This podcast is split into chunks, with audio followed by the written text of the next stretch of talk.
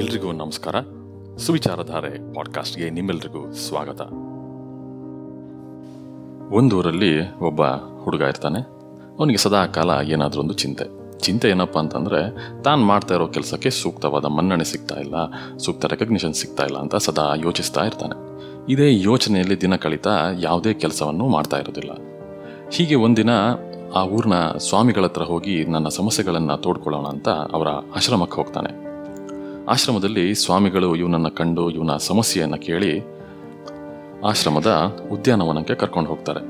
ಅದೊಂದು ಸುಂದರವಾದ ಉದ್ಯಾನವನ. ಸುತ್ತಲೂ ಹಸಿರು ಹುಲ್ಲುಗಳಿಂದ, ಬಣ್ಣ ಬಣ್ಣದ ಹೂಗಳಿಂದ, ಬಿದಿರ ಮಳೆಗಳಿಂದ ಕಂಗೊಳಿಸ್ತಾ ಇರ್ತದೆ. ಇದನ್ನೆಲ್ಲ ನೋಡಿ ಆ ಹುಡುಗನಿಗೆ ತುಂಬ ಖುಷಿ ಆಗ್ತದೆ. ಹಾಗೂ ಸ್ವಾಮಿಗಳು ಅವನ ಹತ್ರ ಮಾತಿಗಳಿದ್ದಾರೆ.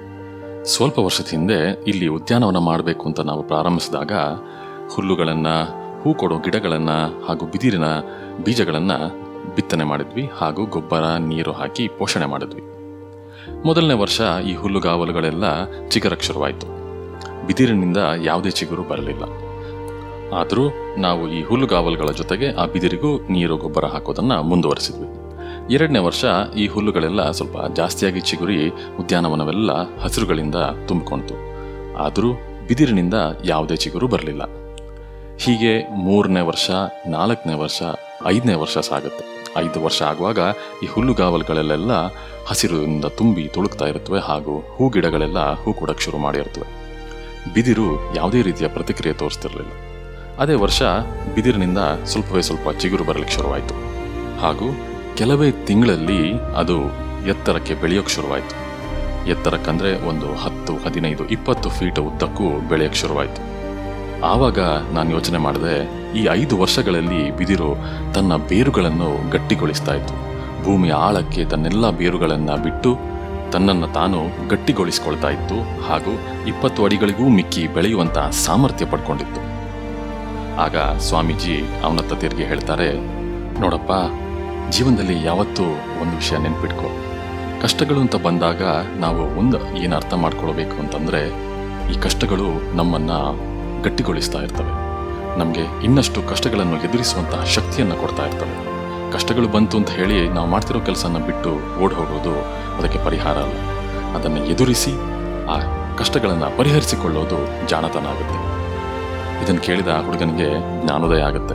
ಹಾಗೂ ಈ ಮುಂದೆ ಯಾವತ್ತೂ ನಾನು ಸೋಲೊಪ್ಕೊಳ್ಳಲ್ಲ ಅಂತ ಪ್ರತಿಜ್ಞೆ ಮಾಡಿ ಅಲ್ಲಿಂದ ತೆರಳ್ತಾನೆ. ಒಮ್ಮೊಮ್ಮೆ ನಮ್ಮ ಜೀವನದಲ್ಲೂ ಇಂಥ ಸನ್ನಿವೇಶ ಎದುರಾಗುತ್ತೆ. ಸಾಲು ಸಾಲು ಕಷ್ಟಗಳು, ಸಾಲು ಸಾಲು ಸವಾಲುಗಳು ನಮಗೆ ಎದುರಾಗ್ತಾ ಇರ್ತವೆ. ಹಾಗೂ ಇಂಥ ಸಂದರ್ಭದಲ್ಲಿ ಬಹುತೇಕ ಜನರು ಸೋಲೊಪ್ಪಿಕೊಂಡು ಪ್ರಯತ್ನ ಮಾಡೋದನ್ನೇ ನಿಲ್ಲಿಸಿಬಿಡ್ತಾರೆ. ಇಂಥ ಸಂದರ್ಭ ಎದುರಾದಾಗ ನಾವು ಒಂದು ಯೋಚನೆ ಮಾಡಬೇಕು ಏನಂತಂದರೆ, ಈ ಸಮಸ್ಯೆಗಳಿಂದ ನಾನು ಪಾಠ ಕಲ್ತ್ಕೊಂಡು ನನ್ನನ್ನು ನಾನು ಗಟ್ಟಿ ಮಾಡಿಕೊಂಡು ಮುನ್ನಡಿಬೇಕು ಅಂತ. ಹೀಗೆ ಕಷ್ಟಗಳನ್ನೆಲ್ಲ ಎದುರಿಸಿ ನಾವು ಗೆದ್ದಾಗ ಇಡೀ ಜಗತ್ತೇ ನಮ್ಮನ್ನು ತಿರುಗಿ ನೋಡುತ್ತೇವೆ ಹಾಗೂ ನಾವು ಎಲ್ಲರಿಗೂ ಮಾದರಿಯಾಗಿರ್ತೀವಿ. ಕೊನೆಯಲ್ಲಿ ಇನ್ನೊಂದು ಮಾತು ನಾನು ಸೇರ್ಸಕ್ಕೆ ಇಷ್ಟಪಡ್ತೇನೆ. ಯಾವತ್ತೂ ಹುಳಿ ಪೆಟ್ಟನ್ನು ತಿಂದ ಕಲ್ಲುಗಳು ಮಾತ್ರ ವಿಗ್ರಹವಾಗೋಕೆ ಸಾಧ್ಯ. ಅಲ್ವಾ? ನಿಮಗೆ ಈ ಪಾಡ್ಕಾಸ್ಟ್ ಇಷ್ಟ ಆಗಿದ್ದಲ್ಲಿ ಲೈಕ್ ಮಾಡಿ, ಶೇರ್ ಮಾಡಿ, ಕಮೆಂಟ್ ಮಾಡಿ ಅಂತ ಹೇಳ್ತಾ ಮುಂದಿನ ಸಂಚಿಕೆಯಲ್ಲಿ ಮತ್ತೆ ಸಿಗೋಣ. ವಂದನೆಗಳೊಂದಿಗೆ ವೆಂಕಟೇಶ್ ಪ್ರಸಾದ್.